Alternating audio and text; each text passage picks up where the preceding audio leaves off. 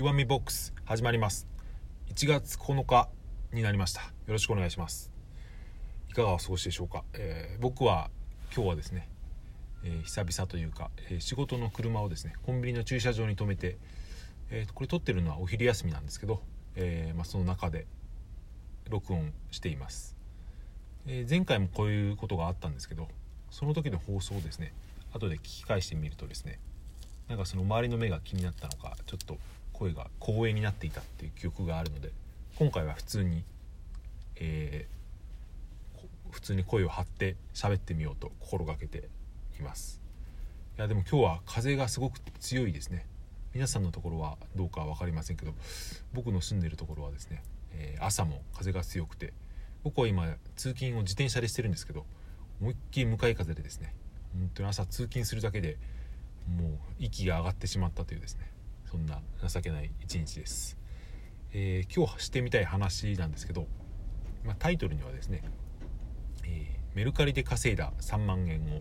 仮想通貨に投資してみたっていうなんかくだらないタイトルにしてみたんですけど、えー、まあ、これ何どういう話をしたいかというとですね、まあ、その本業以外で稼いだお金をですね浪費に回さないっていうことをですねなるべく投資していきたいっていう話をしたいんですけどこれ話そうと思ったきっかけがですね冬休みが終わって会社の人と話している時のことなんですけどその人はですねまあ冬休み中に、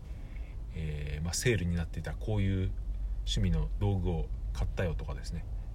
えー、あそこで何が安かったみたいなそういう話をしたんですよね。まあ、僕もそういう、えー、一応相づちは打ったりとかですねしたんですけどなんか、えー、考えてることが違うなと、えー、感じていました。僕がこの冬休みにやったことっていうのをですね思い返して考えてみるとまあ全部が全部っていうわけではないですけどほとんどですねお金を使うことよりもお金を稼ぐことしか考えてなかったなって思ったんですよね。例えばその年末年始に、ね、メルカリで不用品を売ったりとかですね。これは結局3万円ぐらい全部でいったんですけど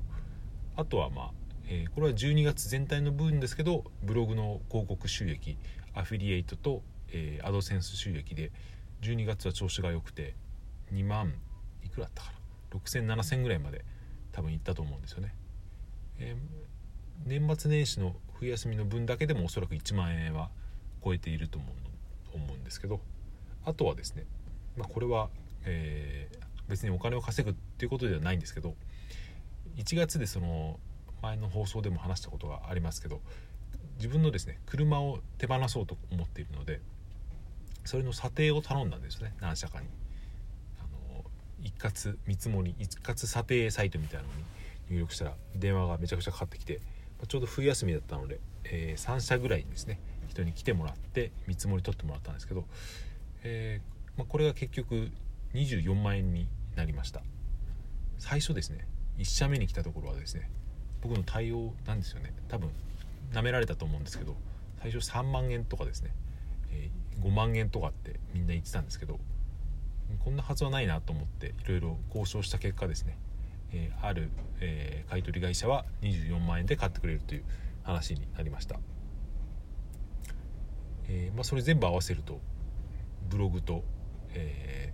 メルカリと車の額を全部合わせると30万円ぐらいになるんですよね。僕のその勤め人の給料と同じぐらいいっちゃうんですよね。それを冬休みの間に、まあ、これは原価がかかっているものもあるので不用品とか車とかは。まあ単純に利益ということではないんですけど、まあ、売上で言えば30万円稼いだということですよね、まあ、なので僕はこの結果に割と満足していて冬休みを有意義に過ごせたなと思ってるんですよね、まあ、もちろんその浪費というかですね家族でご飯食べに行ったりとか、えー、遊びに行ったりとかですねもしましたけど、まあ、それよりも、えー、お金を稼いでる方が楽しかったなっていうことはあります。それで僕はこの冬休み中に稼いだ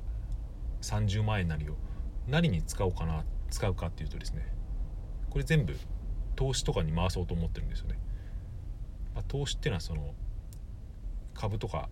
だけじゃなくて投資信託とかだけではなくて、まあ、自分の勉強も含めたことなんですけど、えー、まだ決めてはないですけど、えー、まあもうすでに積立 NISA の投資信託には、えー、ある程度ですね額をも送金しちゃってそれで送ってたりします。あとまあ車の代金はまだ来月入金なんでそれもですね半分ぐらいは運用に回してもちろん家族のためにも使おうと思ってたりとかもうちょっと、えー、暖かくなったら旅行に行こうかななんて思ってますけど、まあ、それも使っても多分3万円とか5万円だと思うんで残りは全て、えー、運用とあと自分の勉強代ですね。今不動産の勉強をですね始めたとこなのでその書籍とかですね、まあ、ノートの音声配信なんかですね割と金額が1000円とか2000円とかするのが多いので今までは結構買うのにためらいがあったんですけど、まあ、この中から例えば5万円なりを書籍ノート代に充てるとすればですね全然躊躇なく買えるんですよね。これ情報をやっぱりまとめて仕入れてですね勉強する時にはある程度のお金はケチっちゃダメだなっていうのは経験として分かっているのでここはですね、えー、お金を惜しまずに勉強代につぎ込もうかななんて思ってます。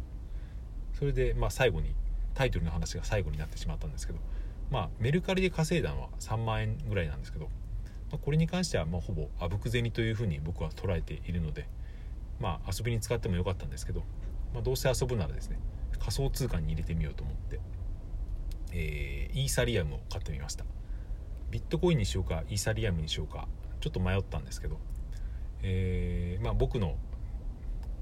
拙い勘ではですね今ど今はどっちかっていうとイーサリアムのはですね、えー、相対的な金額が価格が低いと思うのでこれから上がるんじゃないかとですね勝手に思ってますんで、まあ、それにですね3万円ほど入れてみました。えー、3日ぐらい前に買ってみて1回ちょっと上がってまた下がって今同じぐらいの価格なんですけど。まあ、えー、まあ、上がろうが下がろうがですね、えー、その分は1月末ぐらいにはまた換金してみようと思ってます。これ、ね、日々ちょっとチャートを見るのが楽しかったりするんで、まあ、これは完全な遊びなんですけど、まあ、そういうわけでですね、えー、僕はまあ休み中に結構副業だけではないですけど、まあ、どちらかというとお金を稼ぐことをメインに考えていたなと。これは自分の中ではいい傾向だと思っていて浪費するよりもお金を稼ぐ方法を考えてる方が楽しくなってきたんですよね。まあ、使う時は使えますけど、まあ、それよりも稼ぐ方法の方が考える方が面白いっていうですねそれでその稼いだお金に関しても使うのではなく、まあ、運用にしたり次のですね、えー、お金を稼げる方法に、えー、投資したりとかですね勉強代に当てたりっていうのはですねそれでどんどんお金回していけばおそらくまあ、えー、今年中にはコンスタントに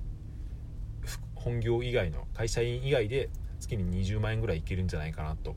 なんとなくぼんやり思ってます。本当はもっと早く行きたいんですけど